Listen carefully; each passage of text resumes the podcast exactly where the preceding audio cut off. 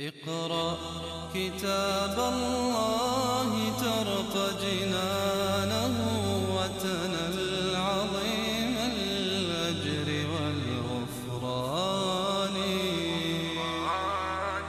رتله روي القلب من نفحاته كالماء يروي لهفة العطشان يقول الله سبحانه وتعالى ويقول الذين آمنوا لولا نزلت سورة. من الواضح جدا أن سورة محمد كما أسلفت نزلت بعد الهجرة في المدينة المنورة ونزلت بعد معركة بدر وغالبا قبل معركة أحد.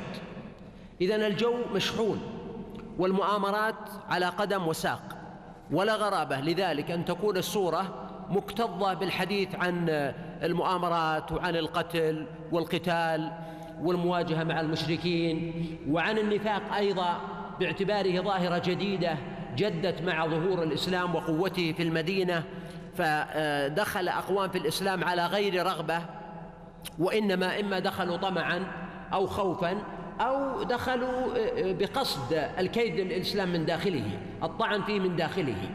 فوجدت هذه الظاهرة الجديدة التي هي ظاهرة النفاق والمنافقين وكان اليهود يرعون هذه الظاهرة ويؤيدونها أحيانا.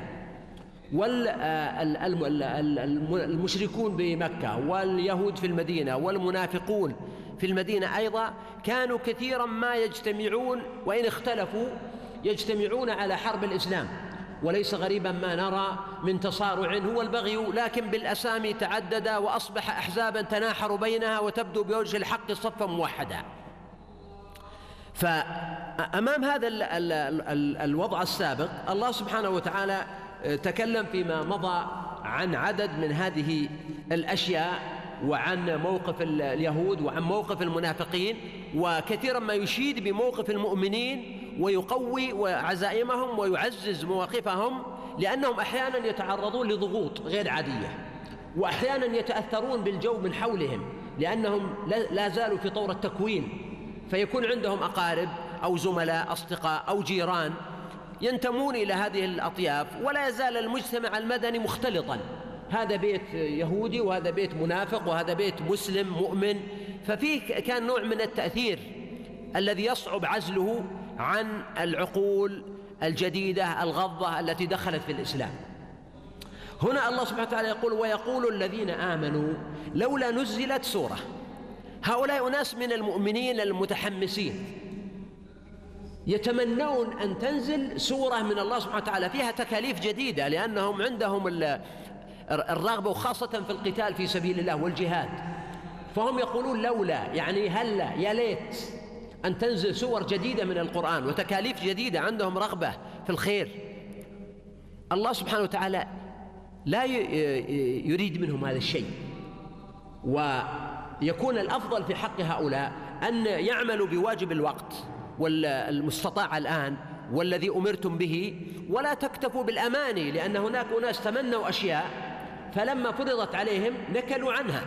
كما قال الله سبحانه وتعالى ألم تر إلى الذين قيل لهم كفوا أيديكم وأقيموا الصلاة فلما كتب عليهم القتال وهم كانوا يتمنونه إذا فريق منهم يخشون الناس كخشية الله أو أشد خشية وقالوا ربنا لما كتبت علينا القتال؟ لولا أخرتنا إلى أجل قريب.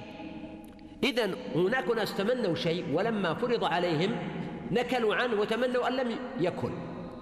وهذا دليل على أن تربوي على أن الإنسان عليه أن يعمل بالممكن الآن والمقدور عليه حتى لو كان بسيطا.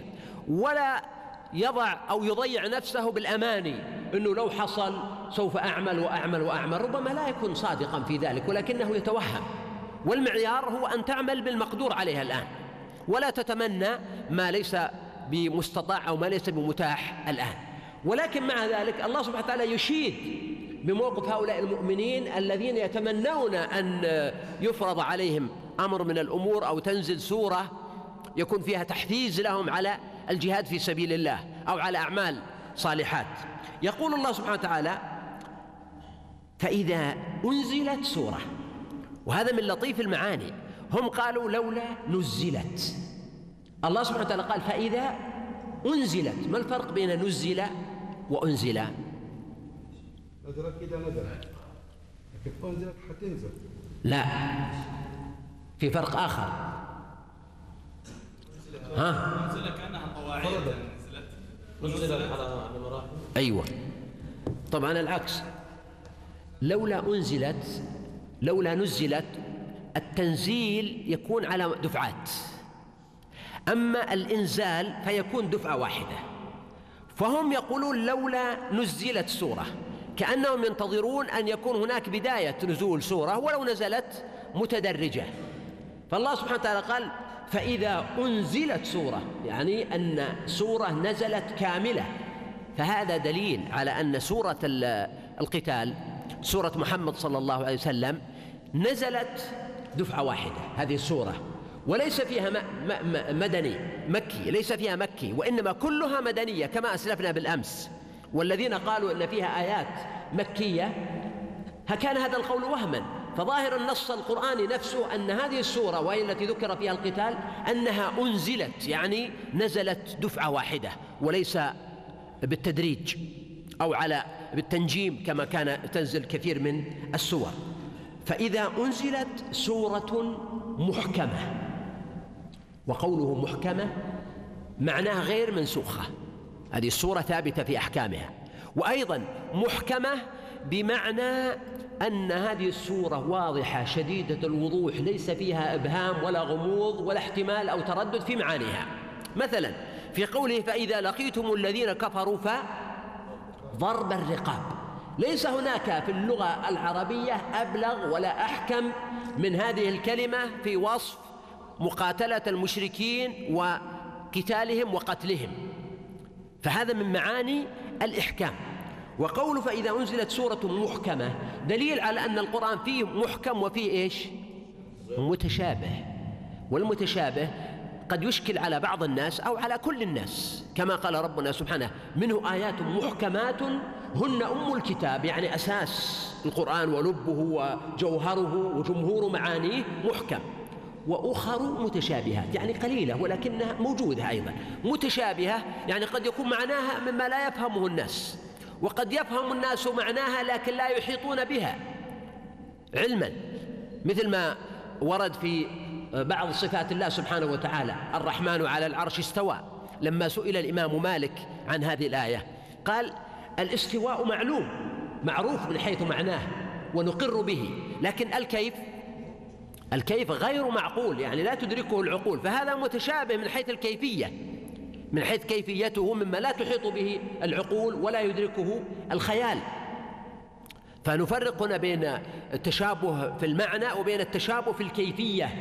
فكيفية هذه الأشياء مما لا يحيط بها الإنسان ولا يدركها. المقصود أن التشابه هو شيء طبيعي في لغات الناس كلها لغة العرب وغيرها. أن يوجد ألفاظ محتملة بل يوجد ألفاظ الأضداد في لغة العرب. ما هي ألفاظ الأضداد؟ الأضداد في اللغة العربية مثل إيش؟ أيوه كلمة تستخدم بمعنيين متضادين. هذا إما لك ولا تعطيها اللي خلفك كلكم أصبتم كلمة تحتمل معنيين متضادين. مثلا آه، آه، ذكاء يطلق على الشمس ويطلق على الظلام. مثل السليم يطلق على المتعافي ويطلق على اللديغ أو المريض. وهكذا في كمية بل هناك يعني قطرب عنده آه، مثلثات مشهورة. هو يعني أديب لغوي. عنده المثلثات يعني الكلمة التي تحتمل ثلاثة معاني. دعوت ربي دعوة. لما أتى بالدعوة فقلت عندي دعوة. إن زرتني في رجبي. وهكذا يعني آه، آه، فقلت يا ابن الحرة عشت بأرض حرة. عشت بأرض حرة معروفة بالحرة. فقلت يا ابن الحرة ارثي لما قد حل بي. يعني كلمة تحتمل ثلاثة معاني وأحيانا لا تتغير الكلمة. يعني حتى شكلها أو نطقها لا يتغير وإنما تظل هي هي وتدل على معاني متعارضة. إذا هذا جزء من التكوين اللغوي والقرآن نزل بلغة العرب. فيوجد فيه أحيانا المتشابه وغالبه المحكم. والمؤمن يرد المتشابه إلى المحكم. والذي في قلبه مرض يقف عند المتشابه ويحاول أن يثير التساؤلات حوله. فأما الذين في قلوبهم مرض فيتبعون ما تشابه منه ابتغاء الفتنة وابتغاء تأويله. فهنا السورة التي نزلت سورة محكمة وذكر فيها القتال وهي هذه السورة الكريمة سورة محمد صلى الله عليه وسلم. وقوله وذكر فيها القتال دليل على أنه ذكر فيها موضوعات أخرى ولا لا؟ نعم ذكر فيها موضوعات أخرى ولكن من ضمن موضوعاتها القتال في سبيل الله. رأيت الذين في قلوبهم مرض وكلمة الذين في قلوبهم مرض في الاصطلاح القرآني غالبا ما تطلق على من؟ المنافقين. ومن ذلك أول سورة في القرآن سورة البقرة. آه، آه، بعدما ذكر الله المنافقين قال في قلوبهم مرض فزادهم الله مرضا. إذن هذه هدية يا أبو أبو عبد الرحمن ها بس ترى ما يبلك هذه؟ هذه الدكتورة. بارك الله فيك. بارك الله فيك. إذن في قلوبهم مرض غالبا ما يطلق على المنافقين. والذين والمرض الذي في قلوبهم مرض إما أن يكون مرض النفاق أو يكون مرض الشك أن عندهم تردد إما أن يكونوا كافرين باطنا ويتظاهرون بالنفاق لقصد أو يكون عندهم شك وتردد كما قال الله سبحانه وتعالى مذبذبين بين ذلك لا إلى هؤلاء ولا إلى هؤلاء. ومن الجدير أن نعلم أن النفاق المنافقين لم تكن مقاصدهم متفقة. كان هناك أناس منهم قصدوا ورتبوا وكان هناك أناس ضعفاء يتأثرون بهؤلاء وإذا ذهبوا إلى آخرين تأثروا بهم. وكان فيهم أناس كان عندهم شكوك ثم زالت هذه الشكوك وآمنوا بالله سبحانه وتعالى. فهنا قال رأيت الذين في قلوبهم مرض هم المنافقون لأنهم موجودين مع المسلمين في الجلسة ويسمعون القرآن وسمعوا هذه السورة فهم ينظرون إليك يا محمد نظر المغشي عليه من الموت. يعني نظرتهم فيها ارتباك وفيها خوف وذعر. كما قال سبحانه في سورة الأحزاب تدور أعينهم كالذي يغشى عليه من الموت. إذا نزلت هذه السورة لأنهم مرتبكون. ماذا يقولون؟ سورة تدعوهم إلى القتال أو سورة تبين أحوال المنافقين وتنطبق عليهم.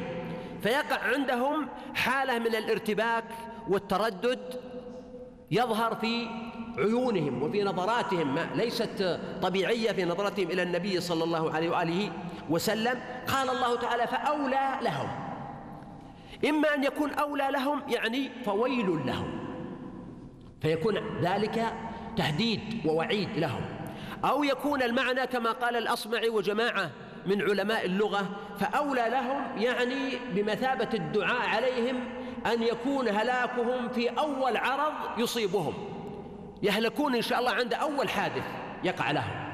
طبعا هذا على سبيل الدعاء أو التهديد ويحتمل وهذا أقرب أن يكون المعنى مرتبطا بما بعده فأولى لهم طاعة وقول معروف. يعني الأحسن لهم والأفضل لهم طاعة وقول معروف بدلا من إضمار النفاق والتردد والانخزال والانسحاب. الله سبحانه وتعالى يقول الأفضل والأحسن لهم لو عقلوا هو الطاعة والقول المعروف. أن يقولوا سمعنا وأطعنا. إنما كان قول المؤمنين والمؤمنات إذا دعوا إلى الله ورسوله أن يقولوا سمعنا وأطعنا. إنما كان قول المؤمنين إذا دعوا إلى الله ورسوله أن يقولوا سمعنا وأطعنا. طاعة وقول معروف. فهذا يوحي بمعنى أو درس تربوي ودرس حياتي ودرس إيماني جميل وهو أن على الإنسان إذا فوجئ بتكاليف ربانية أو حياتية أو ما أشبه ذلك أن لا يواجهها بالتذمر والتضجر والاستصعاب وإنما يواجهها بالطاعة والقول المعروف ما دامت حقا والكلمة الطيبة. ويستعين بالله. وسيجد أن الله يسهل له كل عسير ويهون عليه كل صعب وهو يردد اللهم لا سهل إلا ما جعلته سهلا وأنت إذا شئت جعلت الحزن سهلا. يعني جعلت الصعب سهلا. فلا تستصعب الأشياء لأستسهلن الصعب أو أدرك المنى فمن قادت الآمال إلا لصابري. فعلى الإنسان أن يكون عنده عزيمة صادقة وثقة بالله سبحانه وتعالى. وكما يقول أيضا الشاعر الشابي يقول ومن يتهيب صعود الجبال يعش أبد الدهر بين الحفر. فمن استعان بالله أعانه ومن استكفى الله كفاه ومن استوقاه وقاه. فهنا الله أمرهم ووجههم إلى أن يطيعوا وأن يقولوا قولا معروفا ثم يجدوا الفرج من الله. فإذا عزم الأمر يعني جد الجد ووجد القتال وقامت سوق الحرب هؤلاء الناس الذين في قلوبهم مرض كانوا ينكلون ويتراجعون وينسحبون. فيقول الله سبحانه وتعالى فلو صدقوا الله لكان خيرا لهم. صدقوا الله إذن هم يتعاملون مع الله وليس مع الرسول فقط عليه الصلاة والسلام أو مع الناس. وصدق والصدق وهذا دليل على الصدق وأهمية الصدق في الحياة وفي الدين وفي الدنيا وأنه أعظم وأجمل الخصال التي يجب أن يتحلى بها الإنسان أن يكون صادقا ليس فقط في أقواله وإنما صادقا في أفعاله وصادقا في ضميره وصادقا مع ربه وصادقا مع نفسه. وبالمناسبة آخر آية شرحناها أمس فاعلم أنه لا إله إلا الله واستغفر لذنبك. للرسول عليه الصلاة والسلام بمناسبة ذكر الساعة وقرب الأجل تلقين لا إله إلا الله وتلقين الاستغفار. وقال العلماء إن هذه الآية الكريمة فيها ثلاث مقامات للنبي صلى الله عليه وآله وسلم. المقام الأول مقامه مع الله سبحانه وتعالى وهو مقام التوحيد والذكر فاعلم أنه لا إله إلا الله.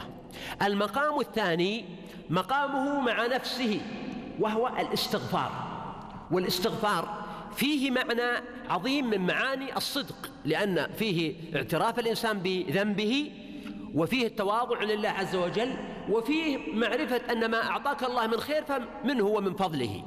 والمقام الثالث مع الناس مقامه مع الناس وهذا يظهر في قوله وللمؤمنين والمؤمنات فيكون مقامه مع الناس هو الإحسان إليهم ومن الإحسان الاستغفار لهم.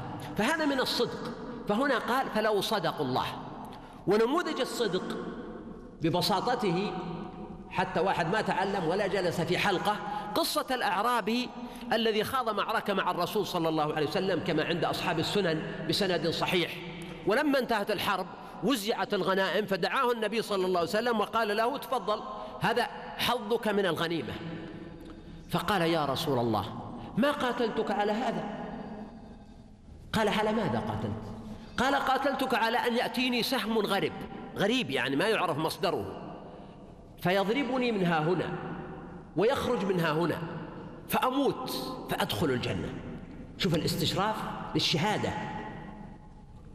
فقال له النبي صلى الله عليه وسلم إن تصدق الله يصدقك. بينما هم جالسين ثارت الحرب من جديد. وجاء سهم غرب فضرب الرجل في صدره وخرج من ظهره فمات فقال النبي صلى الله عليه وسلم صدق الله فصدقه الله.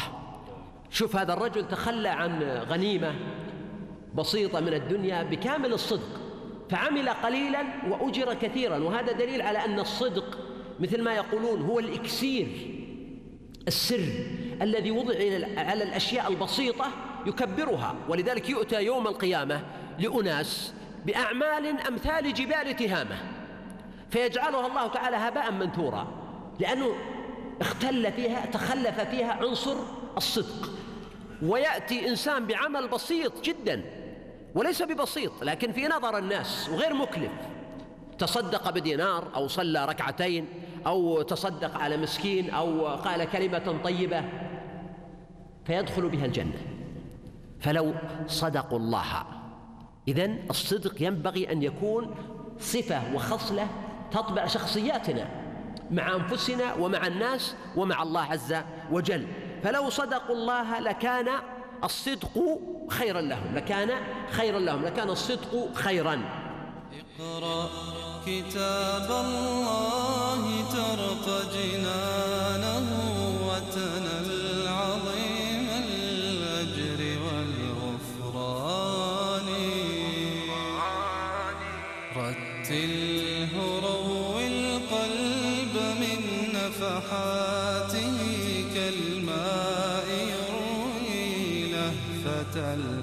كالماء يروي لهفة العطشان